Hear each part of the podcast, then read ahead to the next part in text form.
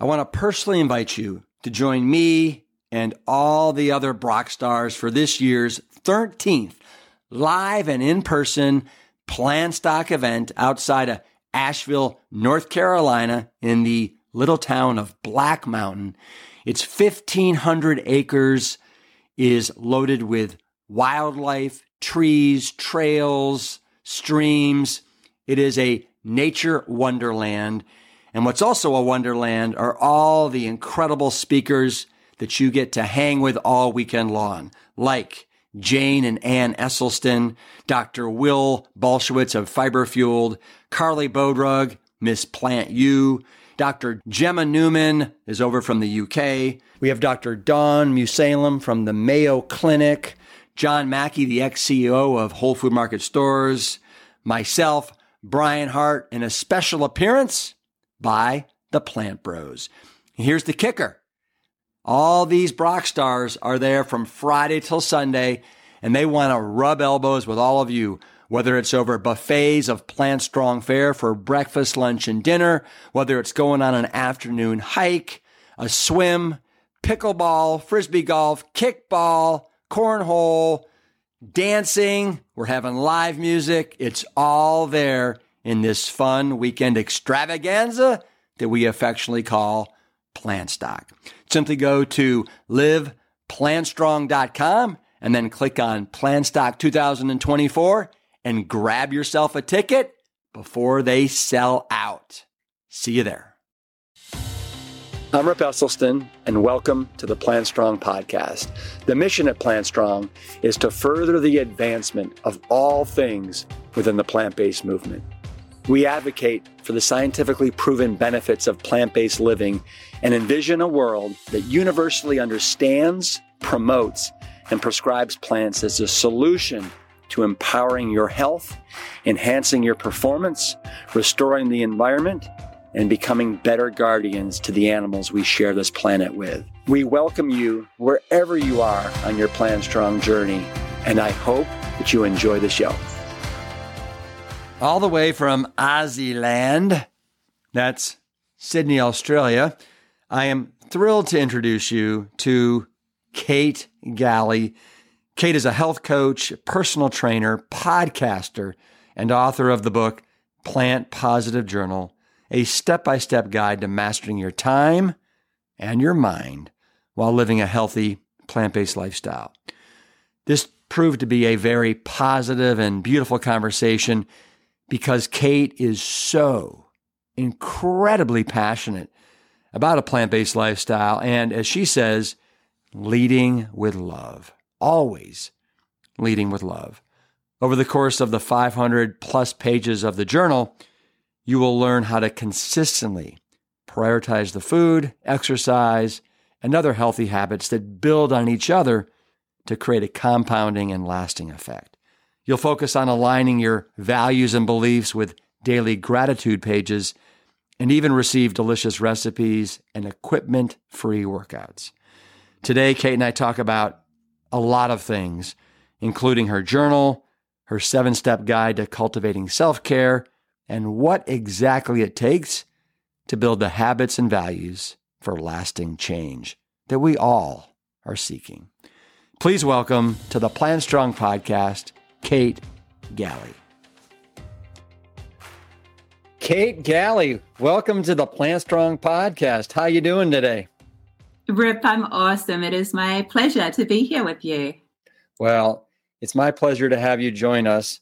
Um, where, Kate, tell me with that accent, where in the world are you coming to us live from right now? Uh, you couldn't tell. I'm in Sydney, Australia, and apologies. That's why it's a little bit dark in the background here. Well, so what time is it there? It is 4 a.m. 4 a.m. Okay, well, it's 1 p.m. here in uh, in sunny Austin, Texas. so uh, we got quite the dichotomy going on here. And 4 a.m. You're in Australia, and did you say it was Friday? Yeah, I'm in the future. that that is wild. Well, cool because it's Thursday where I am. Well, listen, I, I know that you are a vegan health coach. You're an author. you, like me, you share uh, my drive to create a healthier and more compassionate world. And you've been going like gangbusters for for a while. You have a very successful podcast called Healthification. Tell me how many how many episodes have you done? Oh, wow. So, healthification is my heart. I absolutely love it. We are over 830 episodes, I think 833 now, which is pretty amazing. I mean, you're like, you're approaching like Joe Rogan with numbers like that. 800. I mean, how many years have you been doing this? I think it's like eight now. Hey, if only I could have the reach for the for the animals and for the planet as as Joe does. But you know, it's a goal for the future. Wow. And, and what, um, so what inspired you? Let's go back to the beginning. So when did you decide that you were going to go vegan or plant based? Did, did you refer to it as vegan or plant based? Well, sadly, I was that little girl, that child that loved animals and, and ate animals. And I never thought I could even be vegetarian. And then at 16, I became vegetarian for the animals. And, you know, I didn't want anyone to die for my food choices. And sadly, like many of us, I was ignorant to the fact that animals were still dying when I was hmm. vegetarian. And and Rip, it would take me a further 23 years until I actually watched Cowspiracy and I learned that we've all been lied to. And I decided that I needed to be vegan. That's definitely the word I proudly use. And it was pretty much an overnight decision from that point, And that's seven and a half years ago now. Hmm. Yeah, because I think Cowspiracy came out in 2013 or 14, but you so you mm-hmm. probably saw it in 2015 ish. Yeah, 15, beginning of 16, I think. Right. Well, that's so that's really so that really moved you. So you saw that documentary, and literally the next day you were like, "I'm going all in. I'm I'm all vegan now, not just vegetarian." I'll tell you, it made me really angry and frustrated, right? Because I was believing that I was an ethical vegetarian, that no animals were dying for my food choices, even though I was eating up to 20 egg whites a day and a tiny little bit of cheese. And so when that veil, I guess, was lifted, um, yeah, it was overnight, but also I was super angry. I felt like I had time to make up for, lives to make up for. I was working in a pretty gym bro type of a gym where I was already the the freak for being vegetarian yeah. and being vegan was, you know, uh, quite, it wasn't taken well, that announcement. I remember one of the boys saying, well, goodbye, lean muscle mass. And um, I was a little hesitant, but thankfully we were both wrong. As you know, a vegan lifestyle can be incredibly healthy. So, what's the culture like in Australia? Because my understanding is that veganism, plant based is is pretty it's a pretty hot hot topic in Australia and you know never having never been there I'd love to you know get your vantage point eh, having been a vegan there in that culture now for you know 7 plus years You've got to check it out. Australia is amazing. I think our culture here is similar to the US in that it is incredibly fraught. Uh, the government and big corporations, there's a lot of, I guess, maintained status quo, and there's a, a lot of marketing wise, there's a lot of empathy for our poor, downtrodden farmers. And, and to be clear, I've got so much respect for farmers. We need farmers. I just want them to farm plants, not animals. So the atmosphere is, is fraught. We've got tight ag gag laws like you do. The media loves to portray animal rights activists as extremists doing dangerous things. And um, on the positives, there's a really strong, powerful community of animal rights activists and an abundance of delicious vegan food and amazing vegan res- uh, restaurants. But I don't know, I'm curious, are you finding this the more powerful the movement becomes, the more much the more media attention, the more people adopt the lifestyle. It's like the pushback, the fight is even harder because maybe they're in fear of the change that is coming. Mm-hmm, mm-hmm. I think that's definitely the case for sure. What's the what's the population of Australia?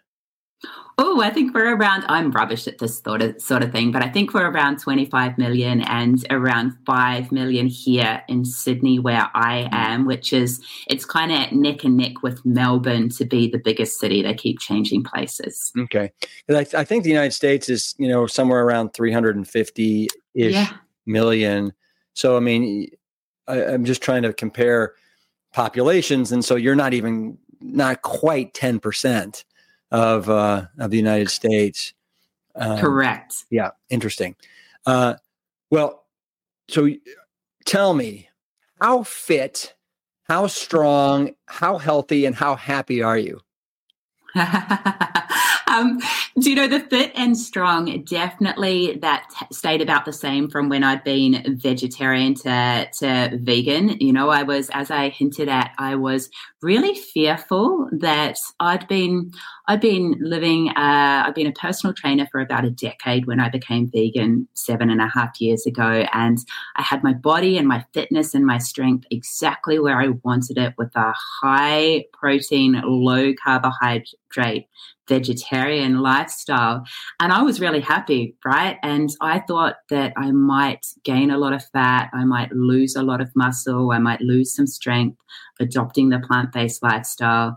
And as we said, nothing changed. So, apart from being seven and a half years older, I'm in my mid 40s now. I'm probably not the fittest and strongest I've ever been, but I'm still doing pretty well. And I think it's still um, I've watched all of my clients who've been with me for, you know, some of them 17 years now, the whole journey. I've watched them watch me make this lifestyle change and they're really judging it to see whether it works or not. And, you know, so I hide my, hold myself to a pretty high standard. And you know, no, no doubt I'm the trainer that's never off sick, that I'm always doing my training, that, that there's got to be something to that so far as the plant based lifestyle. So you've had some of your clients for 17 years. Would you say if you had to like guesstimate what percentage of your clients have come over to the vegan lifestyle?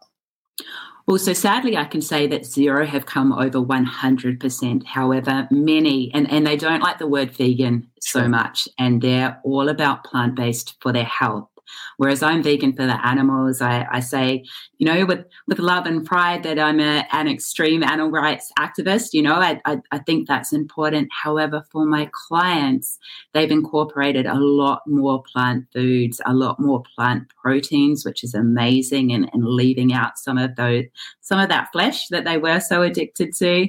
So there's been a, a a hugely positive influence, but not a black or white. I'm team vegan now, sadly, because, you know, they came on board that many years ago with me when I was vegetarian and I wasn't as loud about the lifestyle as what I am now. Um, so, yeah, bit by bit, gradually.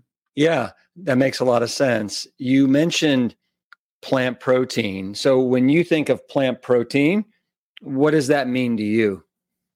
Well, I'm going to say it's changed over the years. I was very fearful of carbohydrates and even fats early days. That was kind of drilled into me old school as a personal trainer, and hence the 20 egg whites a day, you know, a decade ago. And so when I started, I was all about the protein powders and maybe the soy. And now I'm all about the lentils, like all the legumes multiple times a day still the tofu, the tempeh, the occasional delicious plant based burger made with beans and mushrooms and, and everything else. But aside from that, as you know, there's protein all over the place in the yeah. nuts and seeds and fruits and veggies. So it is abundant. And I will say the variety that I enjoy in my meals now so much more than than when I was veggie and and even than when I ate meat. Mm-hmm. Um, well, I'm glad to hear that over the years you've transitioned more from you know the the protein powders and the shakes and stuff like that stuff to more whole food plant based, right? Where you're going to get the biggest bang for your nutritional buck. Uh, and in, in addition to the the protein, you're also getting obviously all those vitamins and minerals and antioxidants and phytonutrients, and of course, fiber, right? You know, it's crazy to me how just in the last five, six years, we've learned of the just the the integral role that fiber plays in our gut microbiome, our immune, our immune health, and so many other things. You know what I'm talking about? I 100% know what you're talking about. And um, yeah, I, I, I, will say too, you know, early days I was stuck on the macronutrients, the carbs, proteins, fats. And now my focus and, and what I advocate to my clients face to face and in person is much more of a, a, focus on all the vital micronutrients that we need. And as you said, the the fiber and the diversity and just that big, abundant, colorful plate of food that is, you know, both vis- visually appealing and also absolutely delicious. Yeah. Yeah. you know, I had Dr. Will Bulsiewicz on not too long ago, and we talked about the American Gut Project, you know, several years, 10,000 people. And the, you know, the biggest outcome showed that the most important thing for a rockin' microbiome is 30 plus different plant based, whole plant based foods over the course of a week. Right. I mean, and as you know, it's not that hard to do. Right. One hundred percent.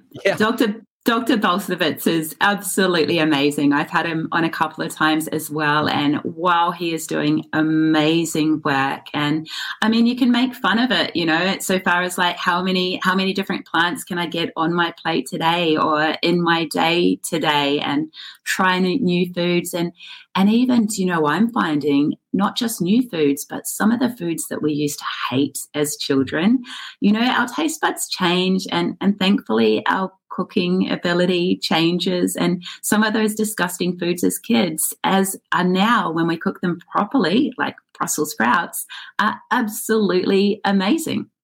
Yeah they are although i still can't handle sauerkraut. I just have a hard time with fermented foods right and and it right and they're supposed to be really beneficial for the uh, for the gut too I think that's something I overdid early days. I was all about the micronutrients. Again, I worked in a kind of gym bro type of a scenario, and I wanted to prove them wrong when they thought I'd become this scrawny vegan.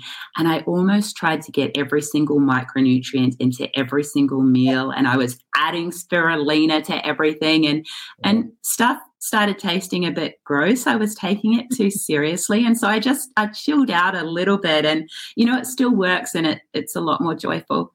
Are you a type A personality? Uh, people tell me I am. So I get enough people tell me I am that maybe I am.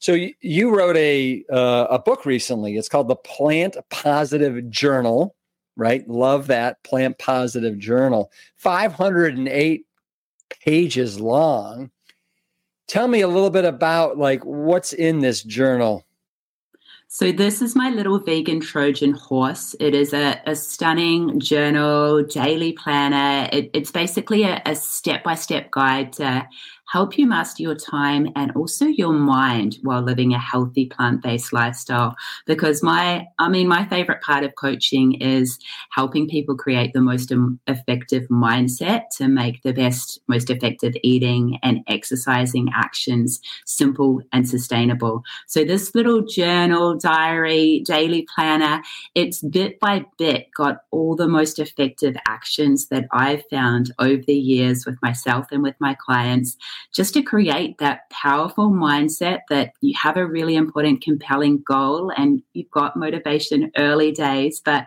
we all get those struggle street ga- days and we need those mindset tips to fall back on. And it came about because I actually had a beautiful diary that had been gifted to me that I use to plan my day. It's the only way I get a lot done. And it was stunning but it talked about the moons and the stars, and I didn't read the information that it talked about. I just used it as an effective, beautiful tool. And I thought, how about if I created something like that? That was vegan and that it planted little seeds with everyone that was using it as a daily planner. And bit by bit, you know, maybe they would take on some of this this advice and try some of the recipes and and so that's the journal. I'm I'm super proud of it and, and excited yeah. to get it out into the world.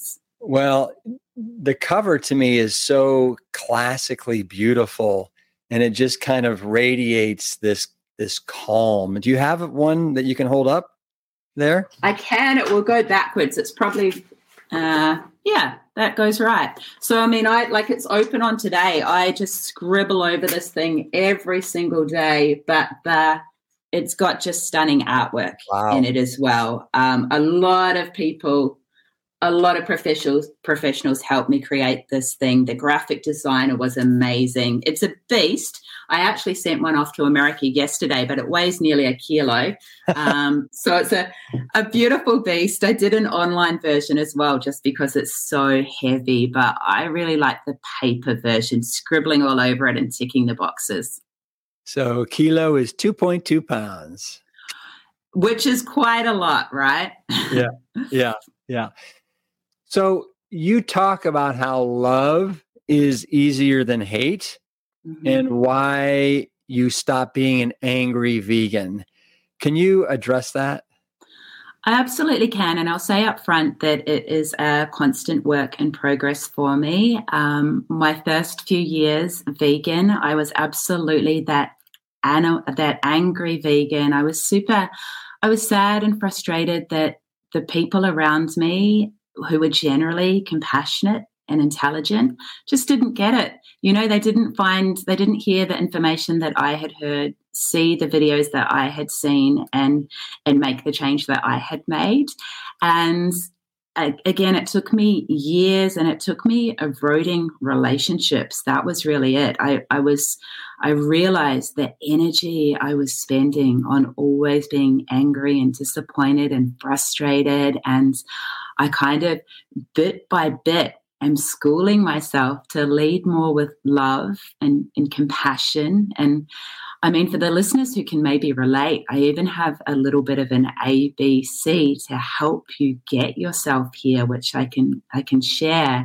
And the first one, A, is for awareness. You know, I, I kind of had a chat with myself and I said, the amount of energy that this is taking right now, always being angry and sad and disappointed in people you otherwise love if nothing changes six months, 12 months, 24 months, what's your life going to look like if this is the way that you're feeling 24 7? Mm-hmm.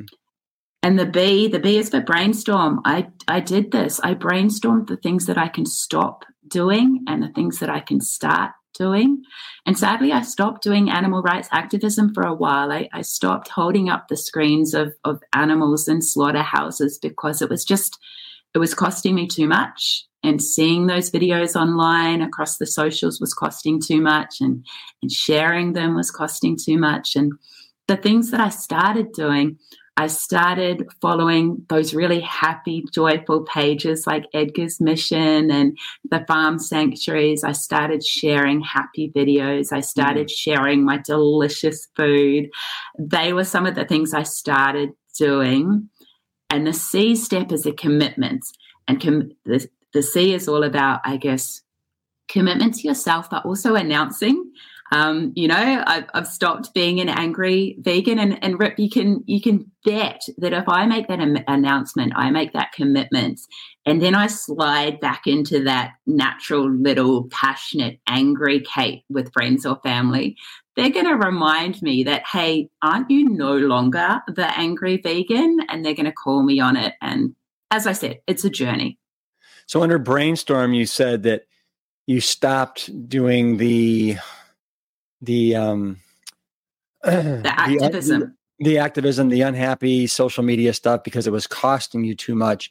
Costing mm-hmm. too much, like, can you explain in what way? I can. I can go a whole lot deeper. Yeah, look, I'm going to go deeper, and it's a bit sad, but um, a bit of history with with me is that all my friends and family, none of them, you know, I've been vegetarian since I was 23 and, and vegan now seven and a half years. And no one close to me was open to the lifestyle until a few years ago. My dear mum, after years of me emotionally blackmailing, funny that doesn't work, after years of me pressuring my parents to at least try it to to watch um, what the health for my 40th birthday none of that worked until one christmas i was right into animal rights activism and mum rang me up and she said katie i'm really worried about christmas you're going to come home and it's going to be so fraught with your father and the food and i really don't know what to do unless you mastermind an entire vegan christmas and sell it to the family and i was like done. I am masterminding that Christmas. I will make all the food. Can you just sell it to the family?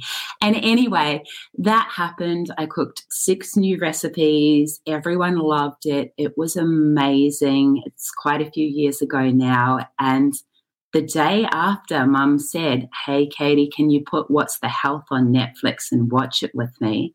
Mm. She asked. And we watched it and mum was an incredibly compassionate person. She was a nurse for 30 years. She really resonated with the fact that we live in a society now where we sell sick care rather than, than health care. And she said, I'm going to try this plant based thing for two weeks. And anyway, we basically, mum became vegan bit by bit. And we bonded over that hugely. And I had so much respect. We got so much closer. Yeah. And there's a really sad point to this that in October, and, and so mum was the only one in my family that was, you know, supportive. And how, she listened and how, to. And how big is, the, is your family? Oh, do you know my family's actually quite small, but I I include all my extended family and all my long term friends and all my colleagues and clients. It was just mum and I, and she'd come on the podcast regularly, Annie's Cooking Corner, and and all of this. And um, anyway, a few years on, in October 2021, mum died suddenly, completely out of the blue. Nothing health related or lifestyle related. And I spoke to her one morning, Sunday morning, like always. And by Sunday afternoon, she was gone. And she was the only one that, you know, we, A, she was my person, my most important person in, in the world, but also mm. she was the only one that I shared this most important, like, goal and vision and value with. And it meant it, it took a while. Initially, it meant that dad and I fought even more over this difference in our lifestyle. But the reason I came to believe that I need to lead with love is I kind of thought, gosh, if dad died tomorrow, we don't have a really good relationship. We don't have the relationship that that mum and I had. And I didn't have any regrets when mum died, just the most sadness in the world, but no regrets as to how our relationship was. But I would have with my dad. So bit by bit, I just, I started to, you know, lead, be more understanding, focus more on what we have in common, because there are things, mm-hmm. rather than focus on everything that he wasn't doing. And and how's that been going with your with your dad? So much better. You know, um, we've had some amazing blow ups. We, we were always known for that. Mum was the peacemaker, and, and dad and I would just go head to head, and we would have those blow ups. But but well, I mean, I guess we've we've connected over over the mo- the saddest, most horrific thing that can ever happen, which is leave it, losing the person you love most. We have connected over that, but you know, uh, I guess a year or so after mum passed, when I, I came home to Noosa, where dad lived, for the first time in his life, he had actually cooked me a full vegan meal. and and now he does that every time I go up there, and like it's beautiful that the the years before that he hadn't cooked so much as a baked potato for me because he's the anti-vegan. But now you know he's reading recipes and and going to effort um it's beautiful. What uh, can you remember what meal he made for you? Yeah it was a tofu dish. You know it was fine. It wasn't amazing but um but the thought was amazing and it just it it made me want to try so much harder um you know bit by bit. So yeah. it's well, progress. That's, yeah that's really that's really beautiful so you mentioned um sick care right we're all about the sick mm. care not so much about the self-care unfortunately and, and, and you have a seven step guide to helping people cultivate self care uh, around you know being a healthy vegan plant based you know lifestyle. Can you share some of those seven? I absolutely will. And, um, you know, it, it's just something that I've noticed that we often lead, especially if we're, we're vegan for the animals. We often, we're working so hard. We're so dedicated. We're so passionate. And perhaps ourselves are the, the people, the ones that we don't look after. So I love an acronym. So it is a self care acronym. And, and number one, the S is about your self talk because the only person you're with 24 7 is yourself and your unconscious mind is listening. So it's just a matter of, of consciously reframing that negative self talk that you might be in the habit of, of of making and bit by bit all those reframes it is going to start to come up come out more positively with time. I've absolutely had that experience. Step number two, the E. Let me just let me just inter. Yeah. Yeah, that is so important. And I, you know, I I read once that most of us have somewhere in the neighborhood of sixty to eighty thousand thoughts a day. Sixty mm, to 80,000. mm. Insane. And and and close to ninety percent of those are negative. Oh so no. Yeah. So if we can flip the script, right, and have it be mostly, you know, positive self-talk, I think that to your point, that can be a a real game changer. So powerful. Um, and, and, and, how, and how do you? I mean, what? But what are? What's a tool to do that? And you just catch yourself going, God, I, I was negative. I need to flip that around. You totally do. And it is going to seem really fake initially. I'm a huge fan, fan of the reframe. So, consciously reframing um, a way that you think to have the more positive outcome, the outcome that, that lets you take a more positive action, whatever it may be.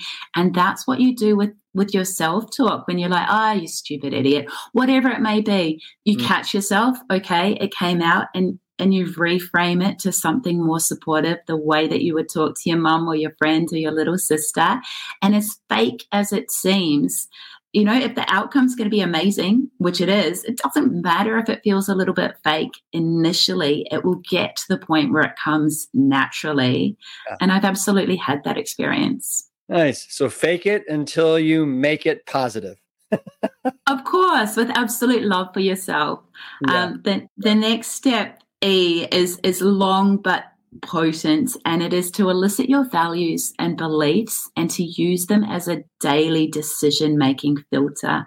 So your values are those states that you're naturally drawn to and your beliefs about yourself are basically everything that comes after I am. And they're really, really potent. And so maybe, you know, your values are integrity or passion or whatever they are for our listeners. Mm-hmm. I use them every day as a filter, you know, before I say yes or no to something, because absolutely filtering your choices aligned with these values and beliefs is, is a powerful form of, of self care. Mm-hmm. Number three, L, is lock and load the big rocks that keep you healthy and happy. So, those are those huge, important habits, maybe keystone habits like exercise and food prep and meditation and time in nature that that you know um, keep you functioning effectively and, and keep you happy. And I would recommend jotting them down in your journal or, or logging them wherever you log things as big non negotiable rocks at the start of every single week. Hmm. So, so, so in your journal, so you do that at the start of every week, and then do you also try and do it every day as well? All of it. I set weekly goals, um, big weekly goals with time allocated, and then each day I prioritize what needs to be done aligned with those weekly goals and and stuff like exercise. Personally, it happens so naturally. It's so locked and loaded and aligned with my values and beliefs as a personal trainer. It's a non-negotiable. Stuff like meditation and journaling, I still have to write down in the little journal to remind me because it's not yet a non-negotiable habit. So let me let me before you go on to um, the uh, F in self, I want you to talk a little bit about because you you I think you have a way of talking to yourself or talking to your clients when they lose the mojo to want to exercise. And and for myself, it's it's it has been something that I've been lockstep with since I was probably six, seven years old. Mm-hmm. Right. I if I don't exercise, I just don't feel whole. I don't feel grounded. I don't feel like I've got my oogies out. I I, I, I need it right uh, daily. I need, and it doesn't have to be a lot. I mean, I've gotten to the point to where I'm okay with 30 minutes or 45 minutes of mm-hmm. exercise, mm-hmm. right? Um, so, what do you say to people that are just losing it, or people that like would rather take a nap than even think about exercising. Do you know, I always go back to we're, we're, so keen on the actions, right? Whereas more importantly, we need to lay the foundation, the mindset preparation components for our future success and aligning your values and beliefs with the goal that you're looking to achieve, I think is the most potent thing long term. It removes the decision making process. So, for example, for me, if I'm a person, if integrity is a really important value to me, then as a personal trainer, you better believe I've got to look and feel and act the part if, if I have any sort of, if I want to maintain any sort of integrity.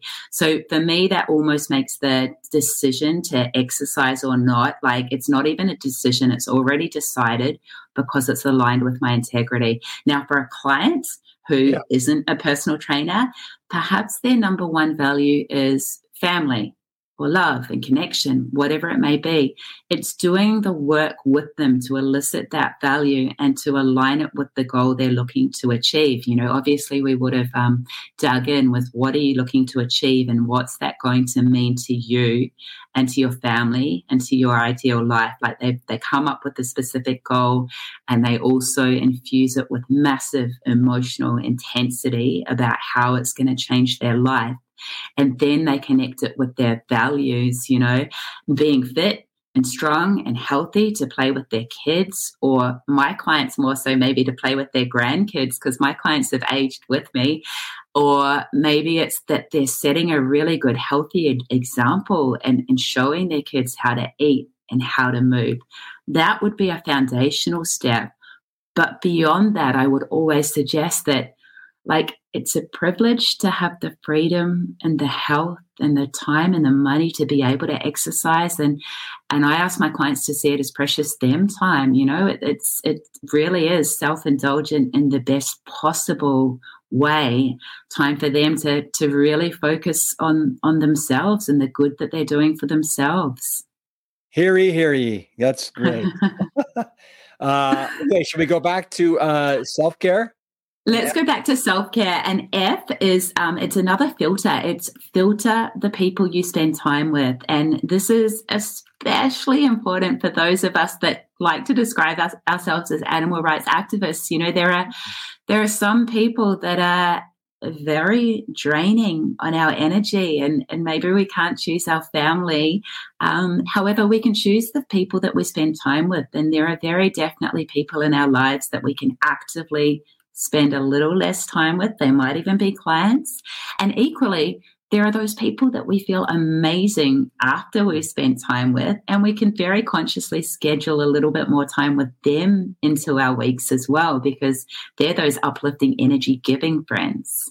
Hmm. Hmm. Yes, I find that the older I get, mm-hmm. the more stingy. I become. I become with my time and who I'm spending time with. Super super I'm, I'm becoming so selective. Yeah. Especially yeah. especially, especially with a wife and three young kids because if i'm with somebody else it's basically taking a time a time away from my 9 14 and 16 year old and and this is time that you know uh, i'm not going to get back and they're going to be gone and out of the house you know in the blink of an eye that's a beautiful way to look at it. And it, it leads us very well to step five, which is to create a not to do list because that precedes the do list, right? And so you've done that. You've, you've kind of decided perhaps on some of the things and some of the people that you might not be spending time with because what, where you decide to put that not to do or not to spend time energy, that then gives you more of the time to spend with the people you love most. Um, yeah, so that's step five create a not to do list. I like that. I like yeah. that. Um, and, and can you have people on that list? I reckon you can. It's your list. You can do whatever you want. Yeah, yeah just keep it to yourself, right? A hundred percent. That's like I'm a huge fan, off track, but I'm a huge fan of the anti-mentor as much as the mentor. And often I'll think of that when if I, you know, the rare occasion I don't want to do exercise, rather than thinking of that amazing fit vegan athlete, I might actually think of that anti mentor, that really lazy, sluggish, that person I really don't want to be. I'll think of them and that will motivate me to take action. However, never tell someone they're your anti mentor. No, no, no, no, not unless it's, you know, somehow in major jest and they can handle it. One hundred percent. Right. So, so, so, so the so for you, you don't your anti-mentor is a is a lazy, slothy, uh, undisciplined, undisciplined, sniveling little complaining thing. an overly privileged thing who would you know who would rather complain than get results. And um, that's unattractive. Yeah yeah. Yeah. So you're all about the results. I am. There's that type a supposedly right? Yeah. Um, Step six, I need to re implement. Step six is a 24 hour digital detox. I did this for about a year. It was amazing. I would decide a time, say 4 p.m. on a Saturday, and I would go offline for 24 hours till 4 p.m. on a Sunday. I would probably cheat by downloading some podcasts to listen to on my walk in the morning, but no social, no email, none of that for 24 mm. hours. And that was amazing amazing. And how often are you trying to do the 24 hour digital detox? Once a week. Once a week. Once a week. Yeah, every every Saturday through Sunday or whatever works for mm. you when you're having precious family time, perhaps. And um, yeah. as I said, it was amazing. I have to redo it. Um, I really like that. That would, um, in today's culture, I'm just thinking of myself right now, especially with everything that I have going on, you know, mm. the podcast and the business and all that stuff. 24 hour taking a step away would be would be hard, but I I want to I like the challenge for sure. Yeah, it's worth the effort. Mm-hmm. Step number seven is one of my favorites as well. R is the realistic expectations of you and the people you love.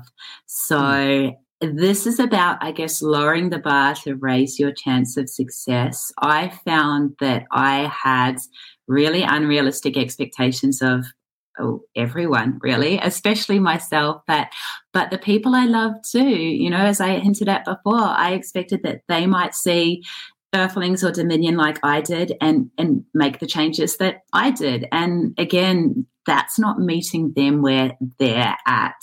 And it, it's leading to that fraught type of relationship I, I don't want to have. And so now what I do is I really consciously focus on what we have in common. So, what I have in common with the people I love.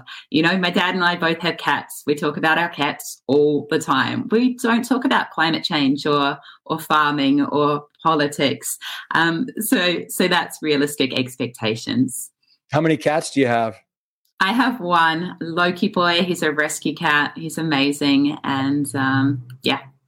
nice, nice. We we have a cat he i should say she she is all black and we we call her pickles. Oh pickles is very cute. Oh that's yeah. sweet. Yeah. Yeah. Tell me what did you uh so it's 4 a.m so you haven't ha- probably had breakfast yet. Um what did you have to eat yesterday? Can you could you run through like breakfast lunch and dinner for me Oh, a full day. All right. Um, my breakfast, because I start so early, my breakfasts actually tend to be more snacky. Um, uh-huh. And then I have bigger meals for, for lunch and dinner. So breakfast tends to be like a combination of um, hemp seeds. I love my hemp seeds, nuts, sometimes some edamame. So it's hmm. basically kind of easy, simple plant protein and um, some good fats. And when I'm in the gym, which is only four days a week, there'll be plant based protein powder with that as well, just a protein shake with water. Um, Lunch will be a huge, abundant salad, which is like lots of raw salad veg and then a massive amount of baked starchy veg as well, starchy and cruciferous veg. And I dress that with dairy free pesto that I meal prep on the weekend, and it's delicious. And also hummus that I make myself. And that's huge, but it's not super protein rich. So I'll usually follow it with a half a cup or a cup of edamame as well, just to get that protein count up. I snack on fruit, apples, cherries, whatever it may be. Um, and then dinner, dinner varies like everyone. It might be a curry. Last night it was marinated tofu with a whole purple sweet potato. I love those purple ones. Yeah. And they're so good. And then a heap of cruciferous vegetables. They happen to be Brussels and broccoli and cauliflower with nutritional yeast and salt last night. Um, yeah, that's most of it, I think. Sounds delicious. Do you enjoy time in the kitchen? I do because I temptation bundle. Um, I think that's a Katy Milkman habit, and it just means a, a, little kind of tedious habit like meal meal prep could be. I combine it with listening to a podcast or an audio book, so it's like exercise. It's kind of precious me time as well. What I do you, enjoy what, it. What did you refer to that as? Um, temptation bundling. So you take um, temptation bundling. I've yeah, heard that before. I'm writing it down. Okay, it's really good. So it's just if you find walking boring, so just time your walk with that podcast that you love and maybe even make it that that's the only time that you can listen to that podcast is when you get your walk on or when you clean the house or whatever it may be. Hmm.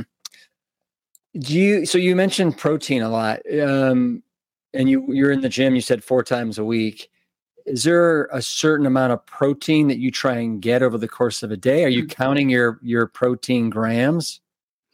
I'm not. I, I have gone really overboard with counting all my mac- macronutrients in the past, and I'm a lot more relaxed with that right now. I just aim to get about 15 to 20 grams of protein per meal, and also to have protein in my snacks as well.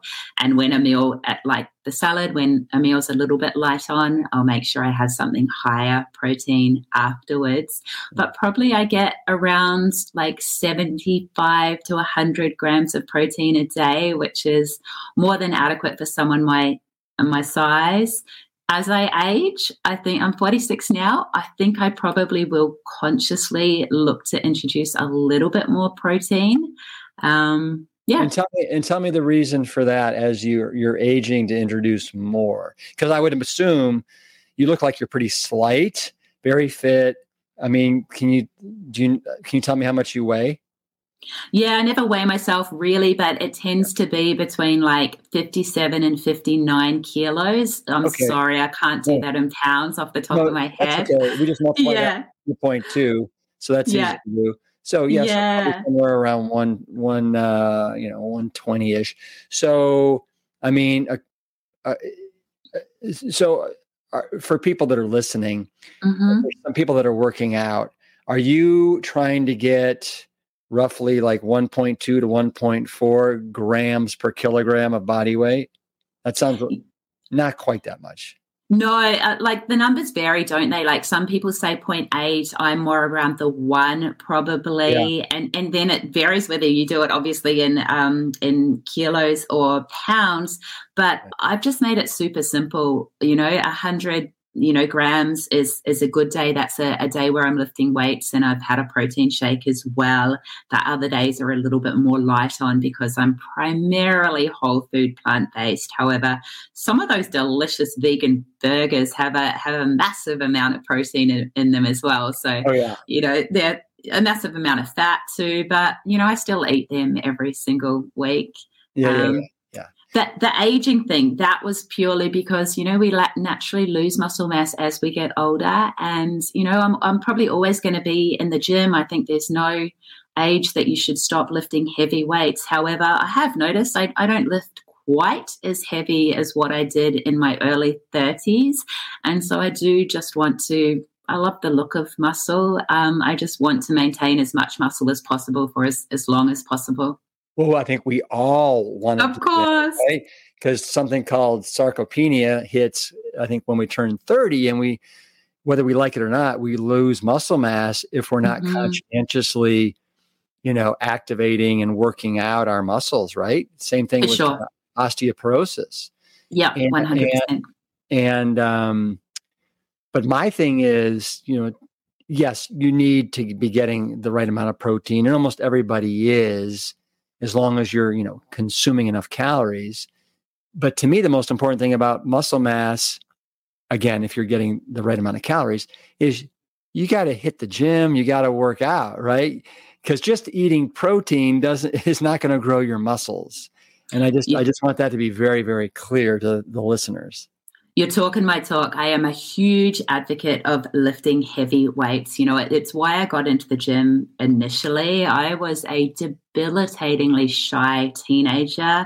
I was chunky on bottom and scrawny on top. And, you know, then I learned that you can go to the gym and you can choose your curves. You can add a little bit more muscle to your upper body and, and you can shave away some of that chunk down bottom. And, you know, it's not all about the aesthetics, but there is like a, a huge confidence that that you can achieve that's applicable to every area of your life when you go to the gym and you hit the weights and you see that that body that you weren't so comfortable and confident with that you can change it yeah super super exciting especially yeah. when, especially when you at some point realize that you're kind of i'm not going to say you're kind of you are in control mm-hmm.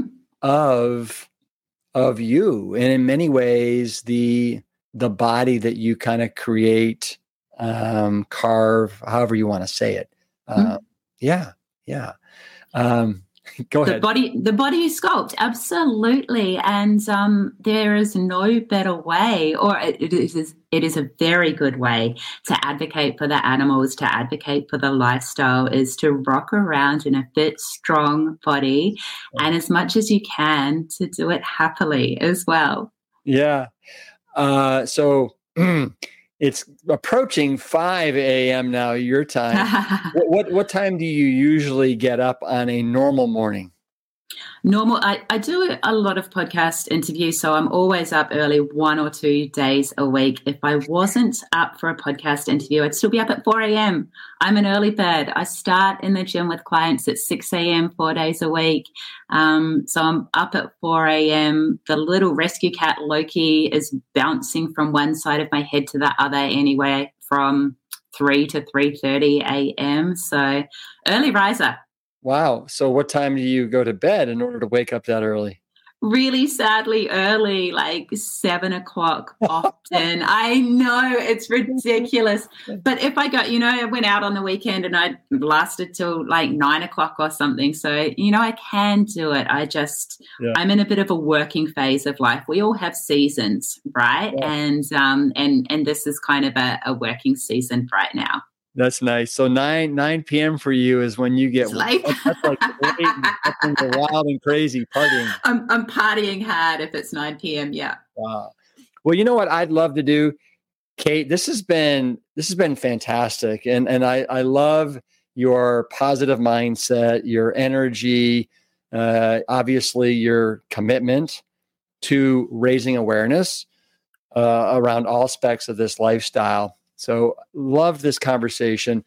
I'd love to invite you back on uh, sometime soon, and we can talk about so many other things that you um, that you've identified, like ten tips to making plant-based living much much easier. You also have a great um, a great way of thinking about being overwhelmed and how it's basically the lazy way of thinking, and you have a whole acronym around uh, overcoming uh, over being overwhelmed, right?